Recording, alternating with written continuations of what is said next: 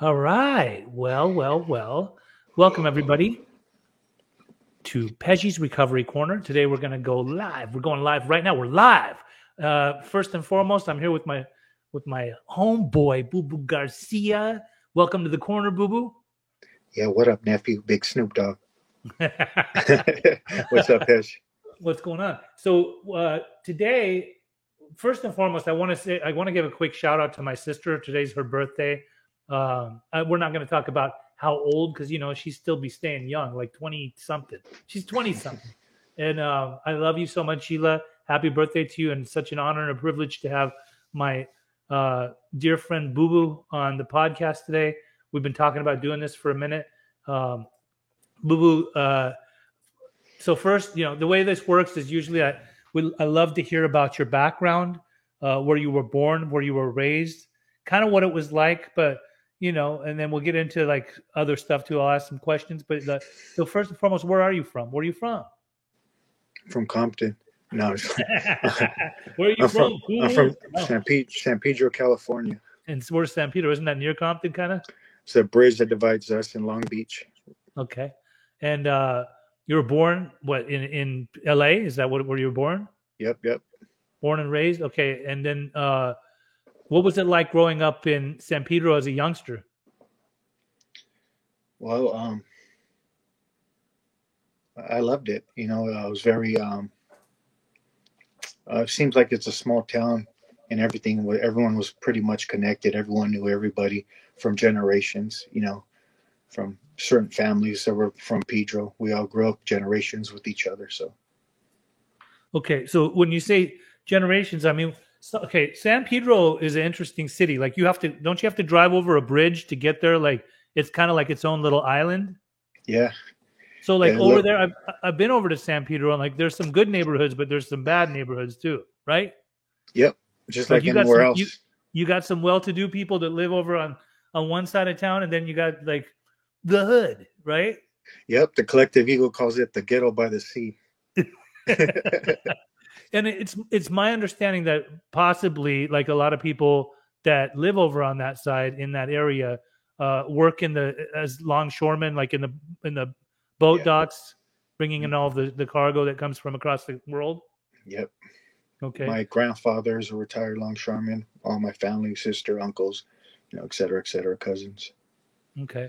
Um, so as a youngster growing up, like what was it like growing up in your particular neighborhood? I mean, were you seeing? How was it? Um, I think I was on survival mode from the very beginning. To be honest, you know, I came from a family that you know lived paycheck by paycheck. You know, welfare. You know, food stamps.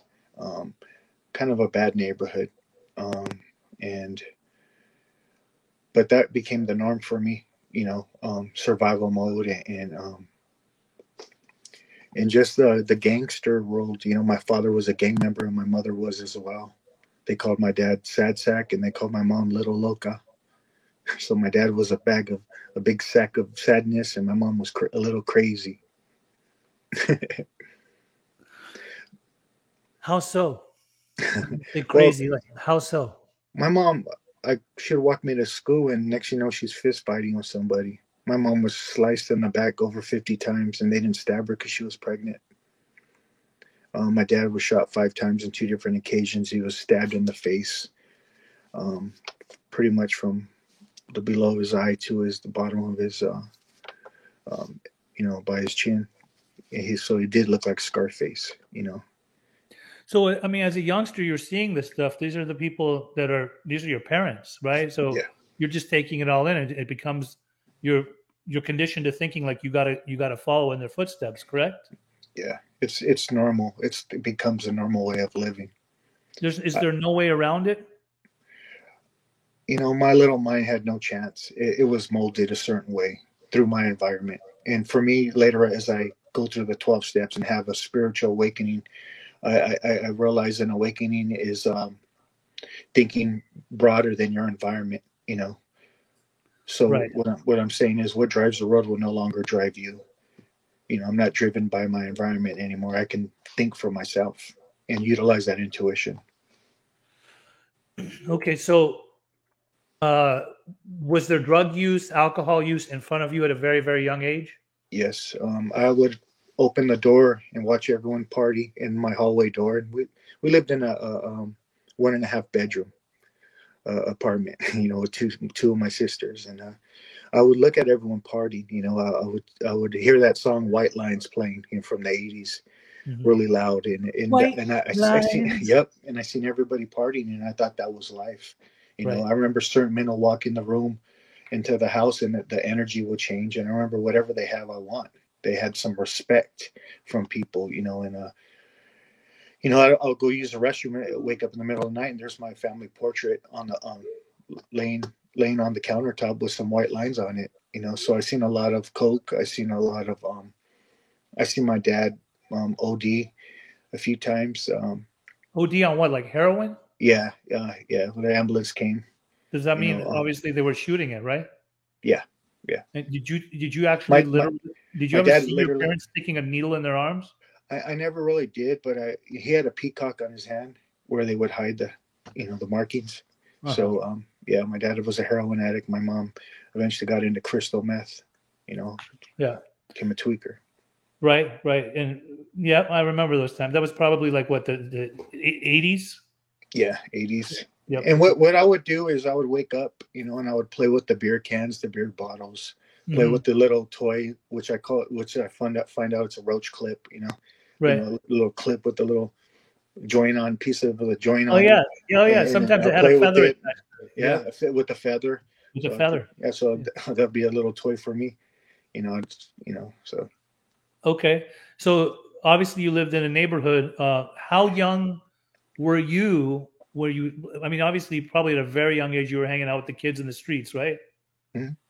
And so you acclimated to the street life almost immediately. I mean there's no way around it.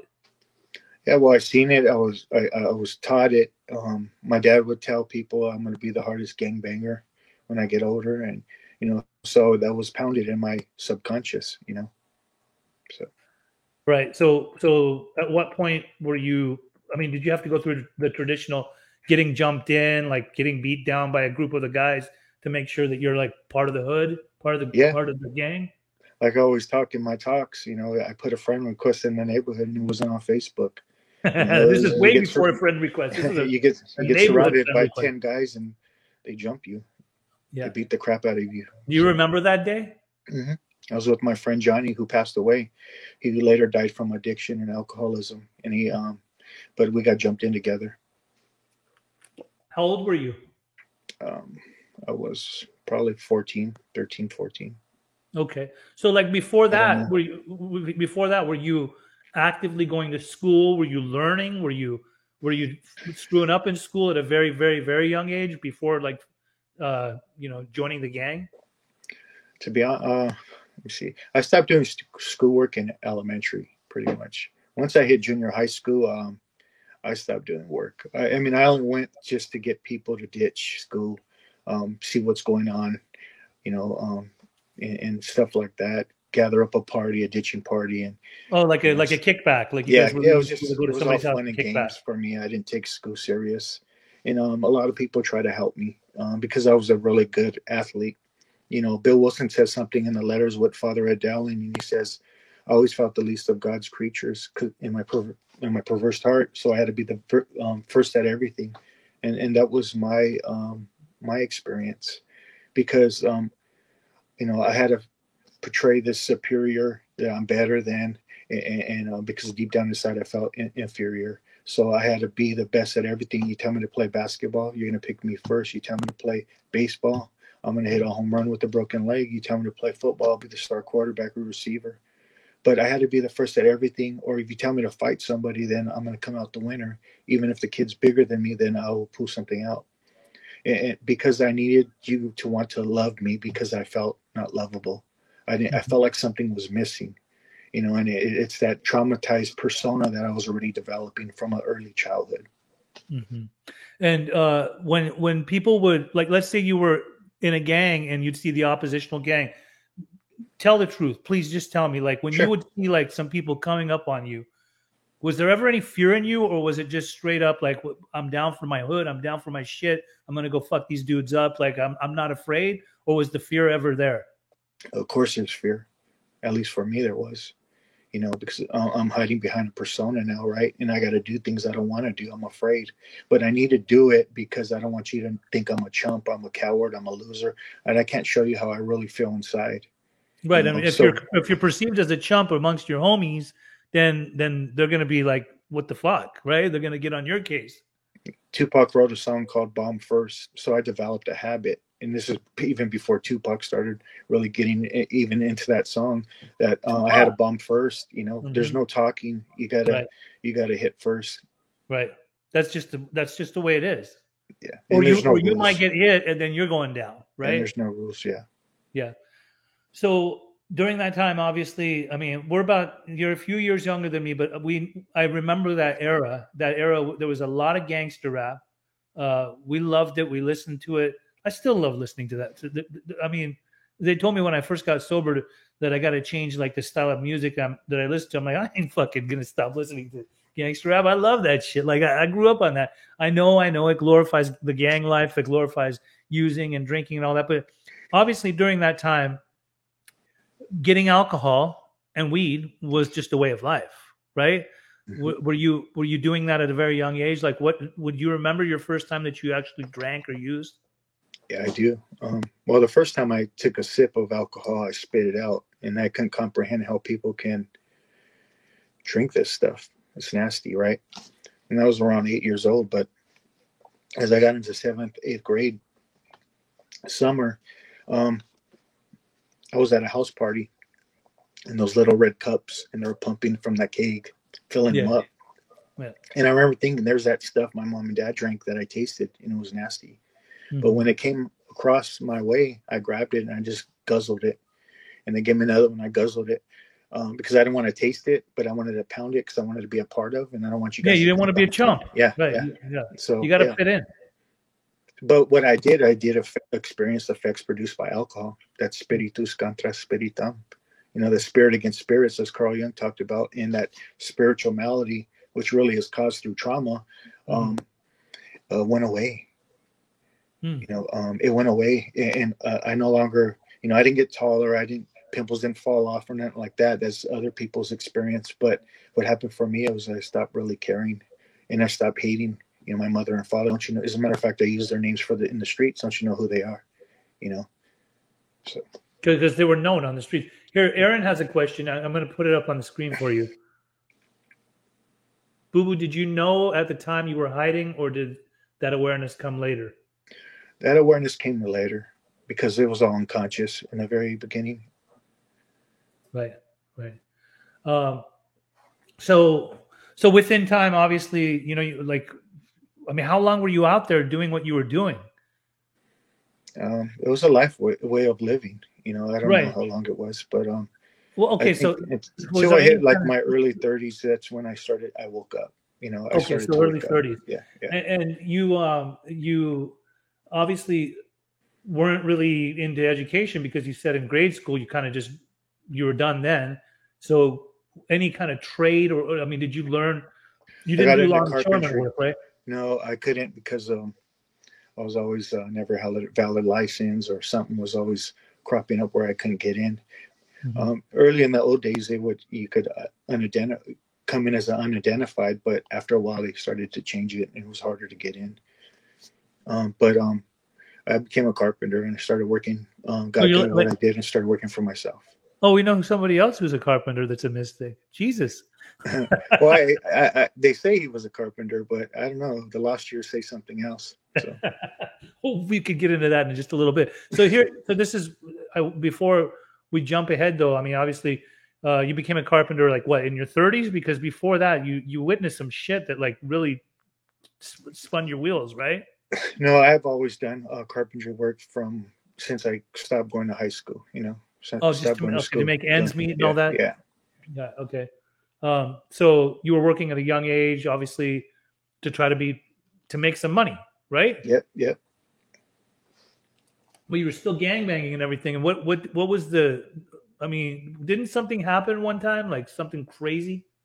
a lot of things happened, a lot of crazy stuff, you know. Um, I mean, like I said, you know, I didn't know as a man thinketh in his mind, so was he, you know. And Mhm. you're hearing this gangster rap, Death Row Records, and they're talking about drive-bys Yeah. and and money holes and you know all that other stuff, and we, we're living that stuff, you know. And we're because I'm feeding that into what's that saying? Um, there's a evil wolf and a good wolf, the Native American saying Yes. inside all of us, and the one you feed the most is the one that gets bigger. And, and that evil wolf was really, you know, um, big. He goes swole, you know, and um, he was a beast. And, and and I kept feeding that negative stuff, and I kept living it. hmm So, what what then? What then happened? And it just continued and continued and continued, and I started to have a little bit of uh, moments of clarity here and there. I remember one day I was um, walking out. A guy was two guys were going to fight, and I went outside to make sure this guy doesn't get jumped. And um, I end up fighting two guys, right, one after the other. And I walked back into the bar, and I see my buddy who left um, to the military uh, when we were younger, and I haven't seen him. He was in town visiting. He was like, "Boo, boo, is that you?" He goes, "You're still doing that same stuff since we since we were younger." And I, I realized, like, damn, like I haven't grown up, you know. Um, or my grandma, like saying, you know, because the police are knocking down her door looking for me for a questioning. You know, out of all the my grandchildren, you're the one that's going to kill me. You know, little stuff like that started to help me wake up There was Along- little sign, little uh, sign, along little with losing everything. You know, um, because Eckhart Tolle says, "In the beginning of all addiction is pain, and the end of all addiction is pain." And Bill Wilson says, um, "You know, the common denominator of spiritual experience is pain and utter hopelessness." And I was in a lot of pain by the time I would get to Alcoholics Anonymous or you know the twelve step programs. So today's topic is uh, trauma and the and the philosophies in in uh, recovery. So I, I want to get into that in a second because obviously it sounds like there was a lot of trauma that was already happening for you at a very young age. You know, and uh, people some some people label it as PTSD. Some people just call it a way of life, and then you learn from it, and you and you uh, you move on to uh, to to transforming and changing your your mentality, your your understanding of certain things.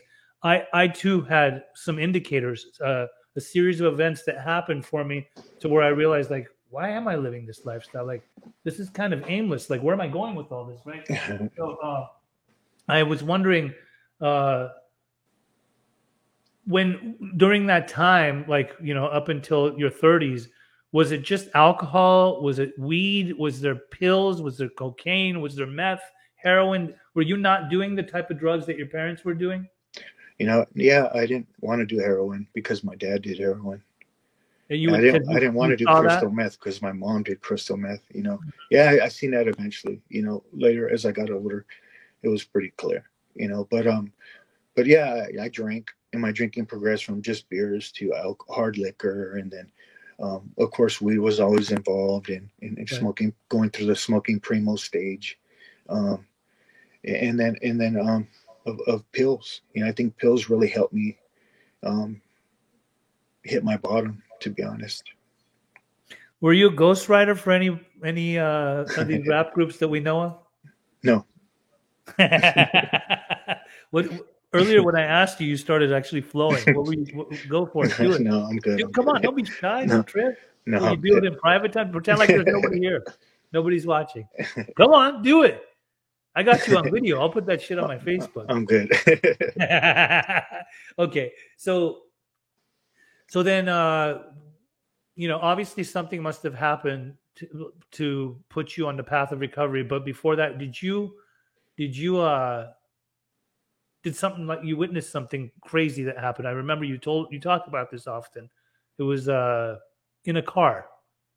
Somebody that you were in a car with. You want to talk about that? Um, yeah. Um, well, I share it in my story a lot of how, you know, we meet these girls. Make a long story short, um, last call for alcohol after party. Go buy liquor after hours at a liquor store, and um, we get our liquor, get in the cars, and these guys start saying stuff. They're playing that death row music, you know, the gangster rap, and uh, I get out of the car. Well, I, I wanted to walk up to these dudes, but my buddy, you know, grabbed my shoulder and says, "Let's get out of here. We don't got a strap. We don't. We got these females. We're in a different neighborhood. Let's get the hell out of here." You're right. We get in the cars. We take off, and uh, well, before that, the girls switch seats with my buddy sitting shotgun, and he goes with the girls, and she comes with us, and we are at the red light, and these guys start throwing stuff, and I I get out that car and I walk towards these dudes, you know, because I I don't know. I always have was driven by anger, which is a form of fear, right? And I, I, didn't know how to think about consequences or maybe I need to pause or call my sponsor. I didn't know how to, you know, do any of that stuff because I was driven by fear, and I didn't know that at the time. But I, I just, I just know I'm going to walk up to the first guy and drop him. I don't think about how many guys there are. They may have guns, different neighborhood. I, I just anger just drives me, you know. Right. just and, and uh, I walk up to these guys and they pull out straps and start shooting. And as tough as I thought I was, I end up running back towards the cars because I don't want to get shot. And um, that girl gets shot right in the head. Yeah. The girl, the girl got shot in the head. Yeah, right in the temple. Because she had switched seats and now she's sitting in Mhm. shotgun and they shot her. And, And I lied. So, and I lied um, because she knew my girl at the time. And if I would have told her the truth, then she wouldn't have came.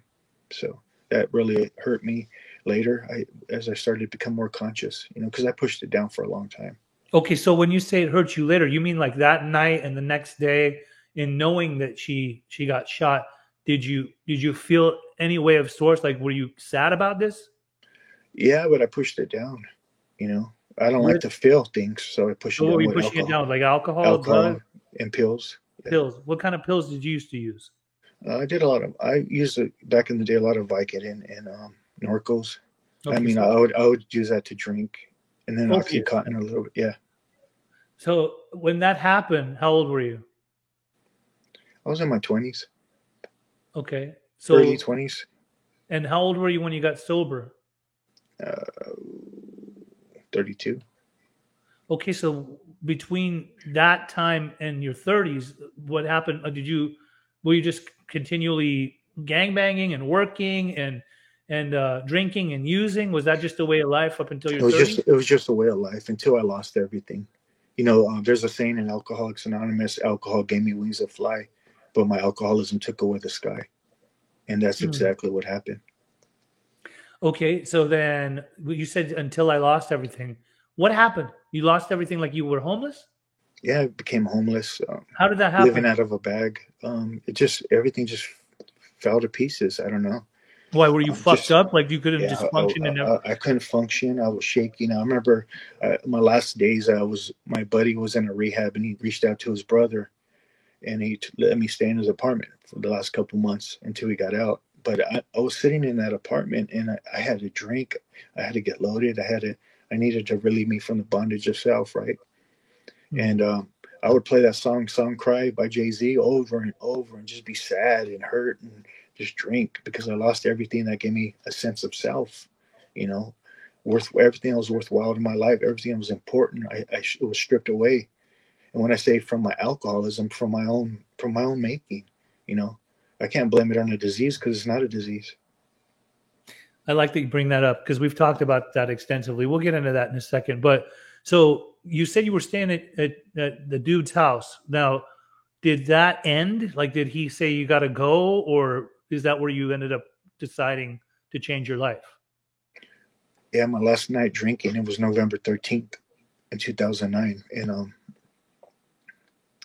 you know, a couple days before that, I put a thirty eight to my head, and I couldn't do it because I seen my daughter's eyes, right? But um, you know, I promised I was gonna go back to my neighborhood.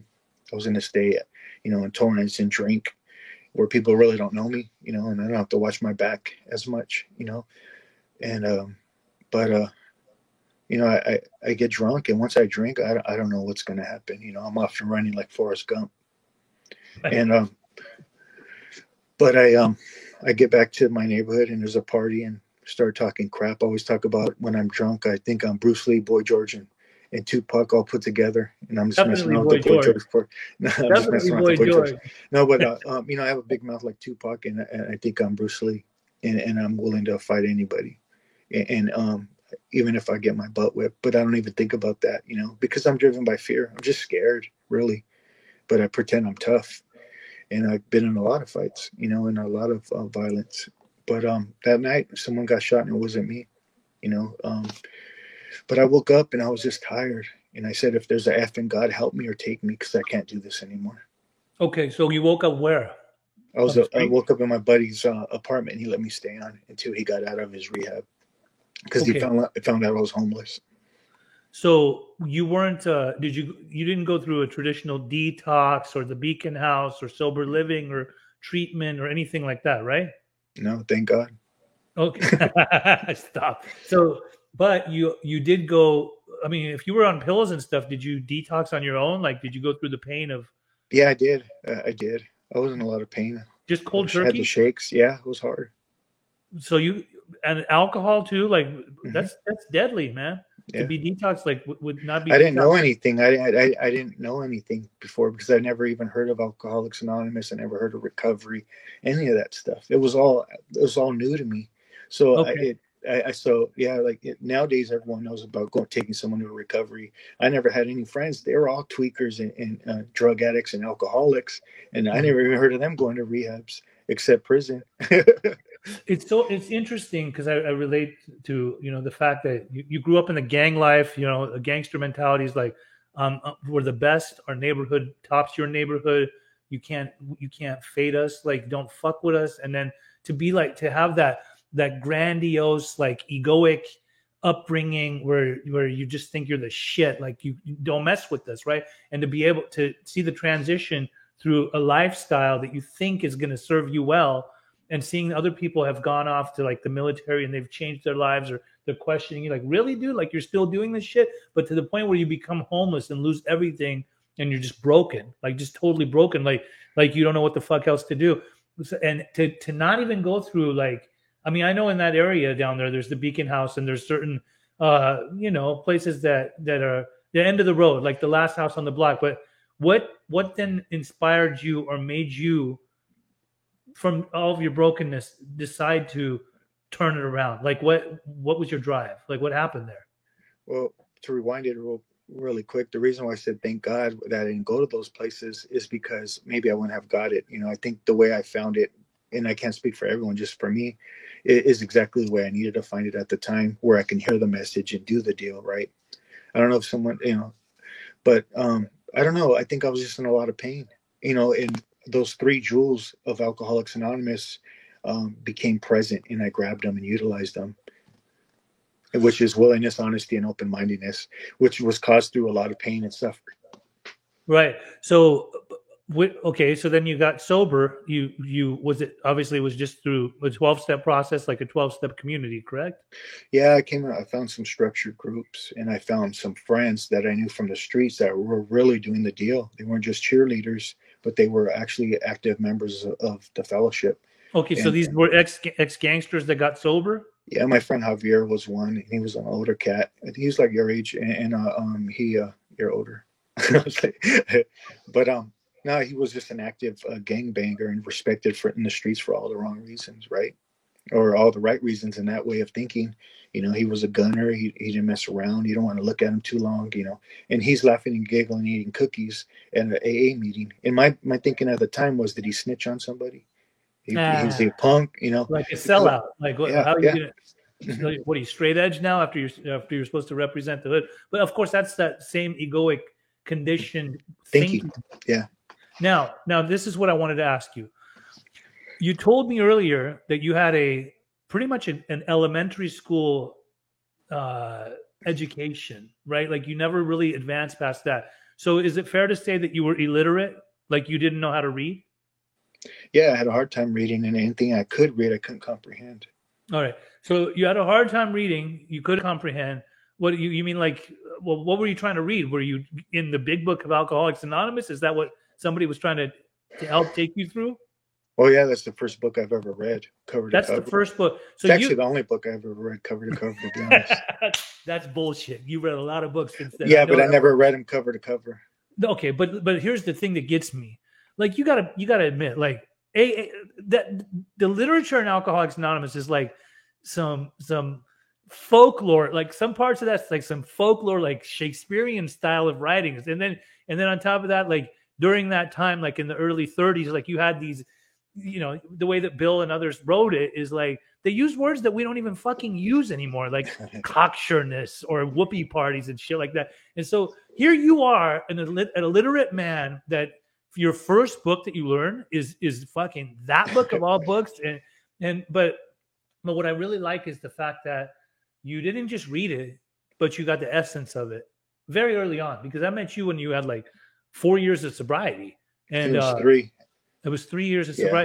and and the and and you weren't. uh to, to me, you weren't robotic. Like you, when you talked recovery, what I really liked about you is that you would incorporate uh, much of your upbringing or the things that influenced you, like anything from Tupac to the new newfound stuff that you've been reading, like Eckhart Tolle, and you would like kind of just incorporate all of that stuff together into your story and uh, base it around a lot of the 12 step lingo let alone it was your your style of talking. That was the first thing that attracted me to you because i was like who the fuck is this gangster with the tattoos on his neck that's wearing a three-piece suit that's coming like what's he got to tell us here today right? Like he, he looks like he's about to still go out and, and gangbang so i judged you right? But almost immediately once i heard you start to talk i was like oh well, we got to be friends. Like this guy's this guy's dope as fuck. So so when you uh when you got into that book obviously you went through this through the process of the steps and that that what did that do for you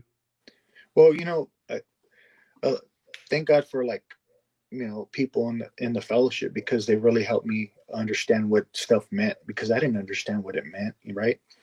But then uh, when they would explain stuff to me, I I didn't get caught up in the wording so much, but I heard the principle behind it all, right? So it's not so much the wording, but the principles Uh-huh. behind it, and I was able to. I don't know. I was just able to to see that and, and uh, utilize those principles, and which made started to make sense for me. Okay, so I got. I'm going to actually ask the question in a second because uh, my friend Michael just asked. Uh, here, I'll just put it on the screen so you can see it. You guys like Sadhguru, and and we, we'll get into that because I know you already know who that is because you you've. Uh, so after the big book, you you started to now that you learned how to read, you started to read a lot of other stuff. I know that you you love reading, like you you you study many schools of thought, much, a lot of spirituality. But I think something really special happened for you that you you and I went to the meditation gardens uh, where that Yogananda had started up in uh, L.A. It was in the Palisades, and while we were there, like we had these deep conversations because I think you and I were vibing right away because you knew I I love Rumi, I love mysticism, I love mystics, and you had already like studied extensively many different schools of thought, many mystics, many philosophers and, and I want to know, didn't you say like something just came to you, like Yeah. like you had almost seen it in a dream? Can you can you expand on that, please? I don't really talk about this much, um, Yeah. especially in the rooms. But um, since you brought it up, yeah, Sadhguru and, Sri Sri is another one. Um, yeah, there's some great mystics. I, I love those guys. Um, but yeah, it's like the mystics started to come to me from like my first year of sobriety. Everything just started to come. Yogananda was one who started to speak to me in spirit um, and guide me. He was a guide for me. Um, I never knew who this guy was. He'd come in dreams, his face. Um, people, I started to hear his name, and I didn't put two and two together at first. And everywhere I go, I'd hear Yogananda, and I started to follow, get into his teachings, and find out who this guy is.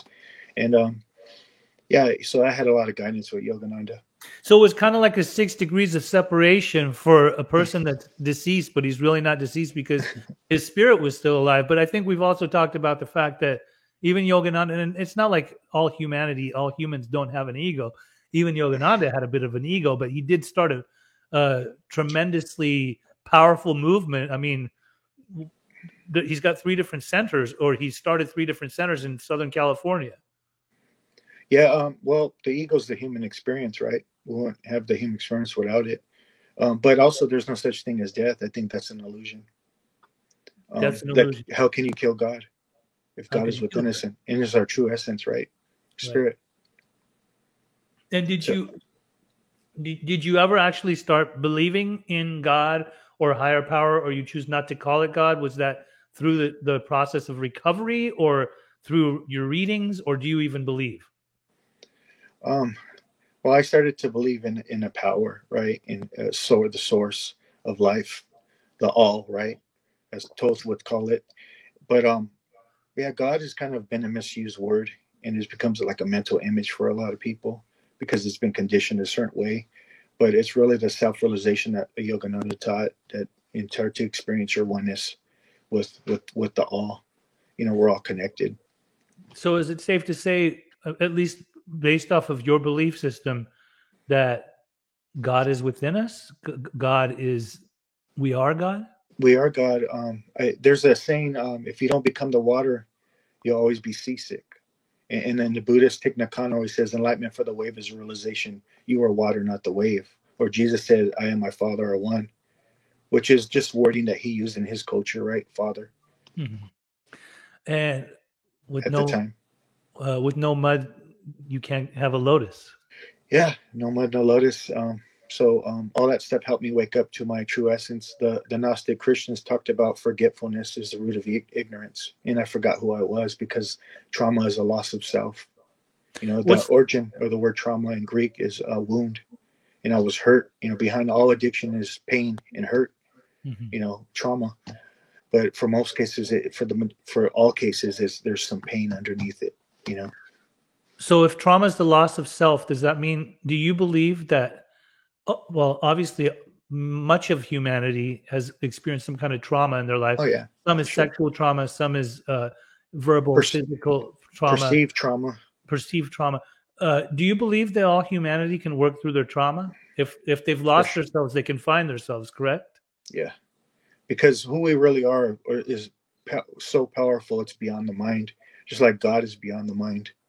I don't know if that makes sense but um, like I've had some deep spiritual experiences that I realized that, uh, it, and it's all behind, be, beyond the mental, the condition thinking. It's beyond that. It's it's pure consciousness. Okay, so then with that mental condition thinking, which we often talk about, right? We often talk about this. You um this is a learned behavior because people are just raised a certain way so they think a certain way and that's just what they believe, correct? Well, that's why they say uh, alcoholism or addiction runs in my family. Mm-hmm. Like, is it your genes or is it your your your um, beliefs? You know, epigenetics will tell us it's our beliefs. The biology of belief. You know, um, um, what's it called? Came out with um, Bruce Lipton, my, one of my favorite uh, doctors, Dr. Bruce Lipton, in in, in mystics, because he is a mystic. He's a spiritual scientist, I call him. Mm-hmm. And uh, you know, he came up with a, a, a beautiful uh, book called The Biology of Belief and he talks about how alcohol, I mean, addiction and uh, disease. You know, and a lot of these great doctors, Dr. Joe Dispenza, Gabor Mate, who's like our Silkworth of today. But I think that's actually an understatement, and no disrespect to Silkworth. But uh, Gabor, they all say it's not a disease. Okay, so let's take that back to, to Alcoholics Anonymous. This is an 80 some odd year old program. I mean, it was mm-hmm. based off of a book that Bill wrote when he was, what, three years sober, I believe? Yes, and he was very spiritually immature at the time. And I'm not disrespecting Bill because he would agree with me. Bill had so much to grow, but what he was dope at and what I really respect is he put those universal principles that you'll find in uh, Islam or Christianity or Buddhism or Hinduism mm-hmm. or, or, or, even the emerald tablets from Thoth, the Egyptian god, the great mm-hmm. Atlantean, and, and uh, all these. He put those together and we to, taught us how to utilize them. Uh, science and uh, spirituality are, are, are, have to go together. You mm-hmm. know, they're not separate because science can now break down in, in depth how our mind and body heal itself if when we live on a spiritual basis. So science without spirituality is incomplete, and uh, spirituality without science is ignorance. We got to learn put them together. Okay, so let's go a little bit deeper now. This is something that I've been wanting to talk to you about on this podcast for quite some time because we have a lot of conversations and and we're allowed to have these conversations. I think due to the fact that we're free thinkers and free spirits and we've also uh, studied the the founders of Alcoholics Anonymous. Let me tell you, like when I first got sober, I sat in my my rehab's uh, counselor's office he was this little Persian guy, my little Persian Yoda Sia, and on the wall he had a picture of these two old guys. I'm like, who's the old guys? Who's the old white guys, right? He said, well, that's Bill and Bob. These are the founders of Alcoholics Anonymous. I'm like, so why do you have them on the wall? And he goes, because they saved my life. I'm like, how'd they save your life? What are you talking about? Like, I thought you were an NA guy. He goes, well, you don't understand. Like, they started AA, Alcoholics Anonymous, and then it, it, you know, other other things branched out, other different movements, other different groups, other 12 step groups like Narcotics Anonymous came from it, Cocaine Anonymous, uh, Heroin Anonymous, Gamblers Anonymous, all these anonymous, Sex Anonymous. So I was like, so why? I mean, why on their on your wall though? Because because they mean a lot to me because they were good people. They they basically saved a lot of lives. They started something that saved a lot of lives. So in in the time that I've known you, I know that that uh, you had moved to Ohio a few years ago, and it was kind of alarming to me because I thought, why would you like want to leave Los Angeles and go live in like a, a cold, dreary state like Ohio? Not that I would even know because I'd never been to Ohio. I just assumed, right? And and then when you had moved there, I actually came out and visited you, and we went. You took me and showed me pretty much the history of AA come to life like we went to Dr. Bob's house, and for those that don't know, obviously it wasn't just Bill Wilson; it was Dr. Bob Smith too. That was a proctologist, right? And Bill was a stockbroker, but Bill wasn't doing too good financially. This is during the Great Depression and all that stuff. He was drinking, and then he got sober, and then he he met Dr. Bob.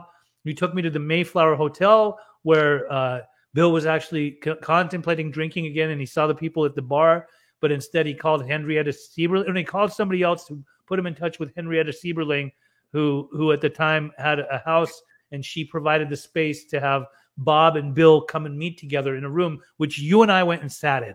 We also went to the hospital where Sister Ignatia was working with the alcoholics in the alcohol ward, and she would give out the medallions. And we, you know, you took me all over. We went to the actual place where where Dr. Bob was, where uh, there was a portrait of him, and I think uh, Ebby Thatcher's um, Bible was actually still there. So this is during this time when these two guys collaborated. Bill Dotson. Huh? Bill Bill Dotson? Bible. Okay, yeah. yeah.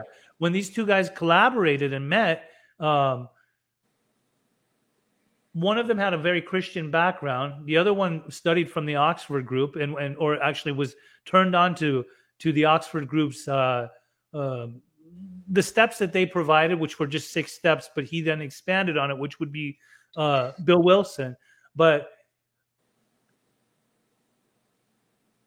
was the egoic thinking, do you think, like taking form even during that time in Alcoholics Anonymous, or were these guys when they were trying to put it all together? Because we went into Dr. Bob's house and we saw um, we saw the books that they were using during that time to put together the big book, like uh, varieties of religious experiences by William James or or Carl Carl Jung. They were they were working with Carl Jung to be able to get uh, you know certain. He was a psychiatrist, correct?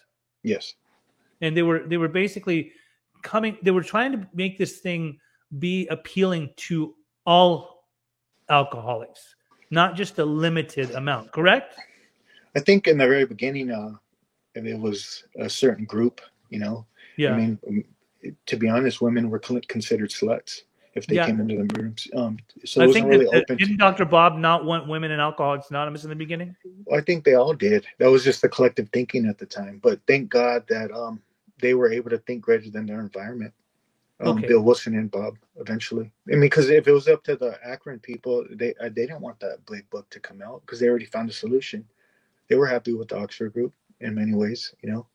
Okay. Um, so with that said, let's talk about Bill and Bob's trauma. Did our did the founders of the of the of the 12 step community of of AA did to your knowledge from your studies or what you've learned uh, did they have trauma? Yeah, of course. Um, well, if you look at, you know, Bill says we realize we know only a little. God will constantly disclose more to you and to us, right? So, um, and it doesn't talk about that in the big book, but um, yeah, Bill Wilson at a young age, you know, um, lost his childhood sweetheart that he thought he was going to marry and he was in love with.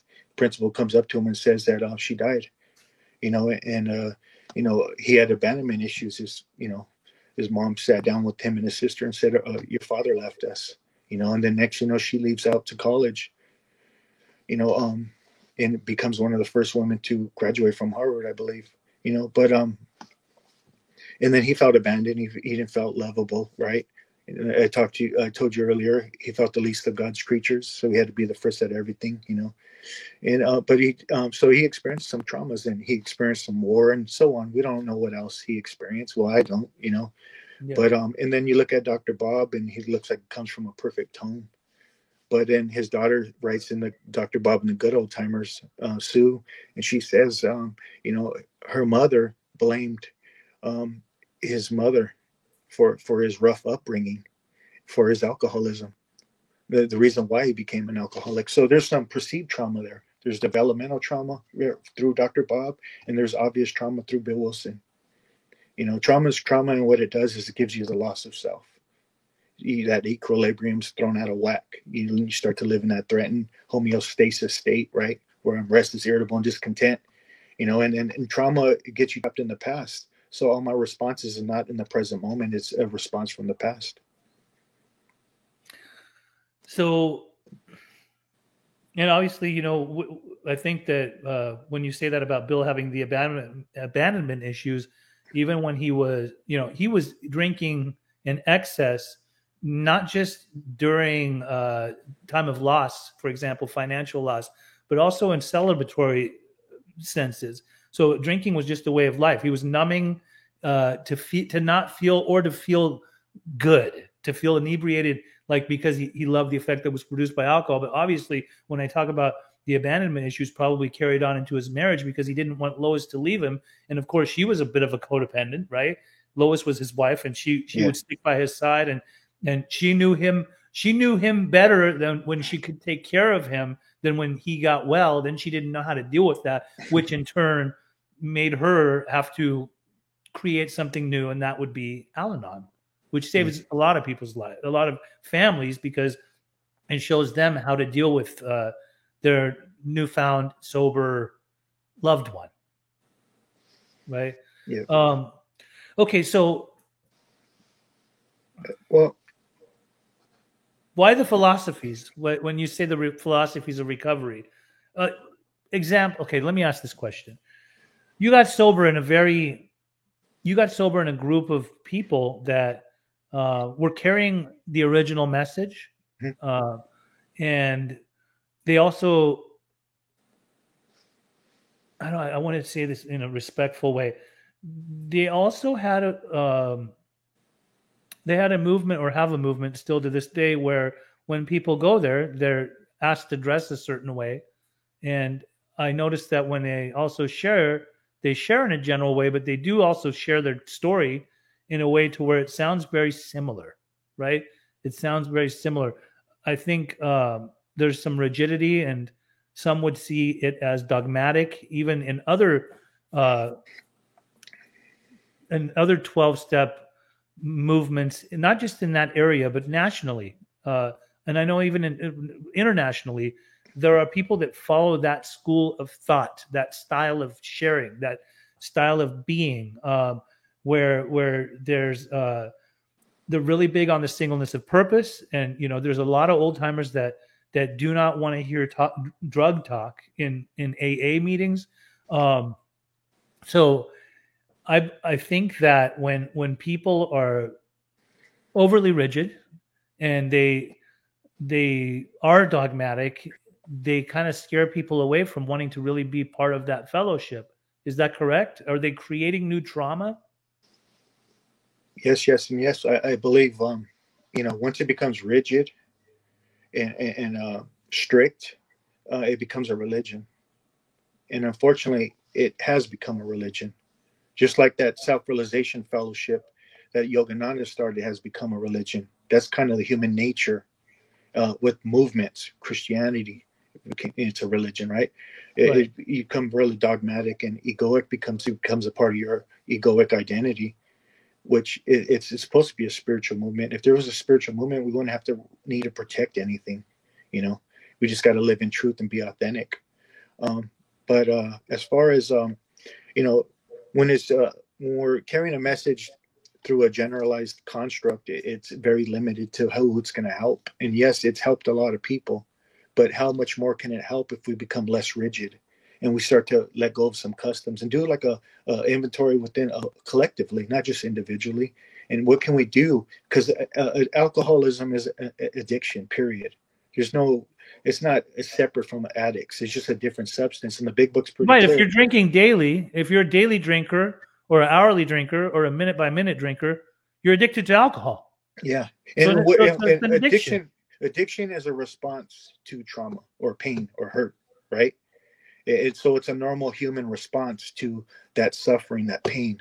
Mhm. You know, uh, so we use that stuff, and then and then what happens is we become addicted to uh, what it does for us. You know, because trauma is not what happened to you; it's what happened within you, Mhm. and, and it, it, we're wounded inside, which creates what Bill calls a spiritual malady right? But I'm never really a defective character. I just I'm suffering from some habits and, and thought patterns that are, are not really working anymore. They're throwing me off alignment from my true self and in harmony with the with the all, right? So um I, I think uh that willingness, honesty, and open mindedness must continue for us, including with the old timers, you know, uh, and be more open to because when the, it was written, the book, it was written to a specific society at a certain Right. time Right. you know it should be a reflection of society and we're not in that society anymore you know when so, so 17 years after the big book was written i think it was about that time when bill then wrote the 12 and 12 and he he broke down the steps in a whole other so. something like that. And and and at that time uh, it's my understanding perhaps maybe i'm wrong that bill was going through some depression. His his he had a do- a different he was more advanced in his thought process do you think when he was writing the 12 and 12 he was trying to explain the steps uh, in a more psychological way and and kind of sprinkling spirituality within it? I mean uh what do you think about that? Well he had um he, you know what made him irk a little bit was and he talks about this in some of his talks. I know there's one in texas. He he gave a talk and i forgot what year it is but he talks about um when they talk about the aa bible. He says we early a's were far from biblical right? And it kind of kind of bothered him. So he wanted to I, I read up on some stuff and says where he wanted to write that 12 and 12 so we don't have so stuck in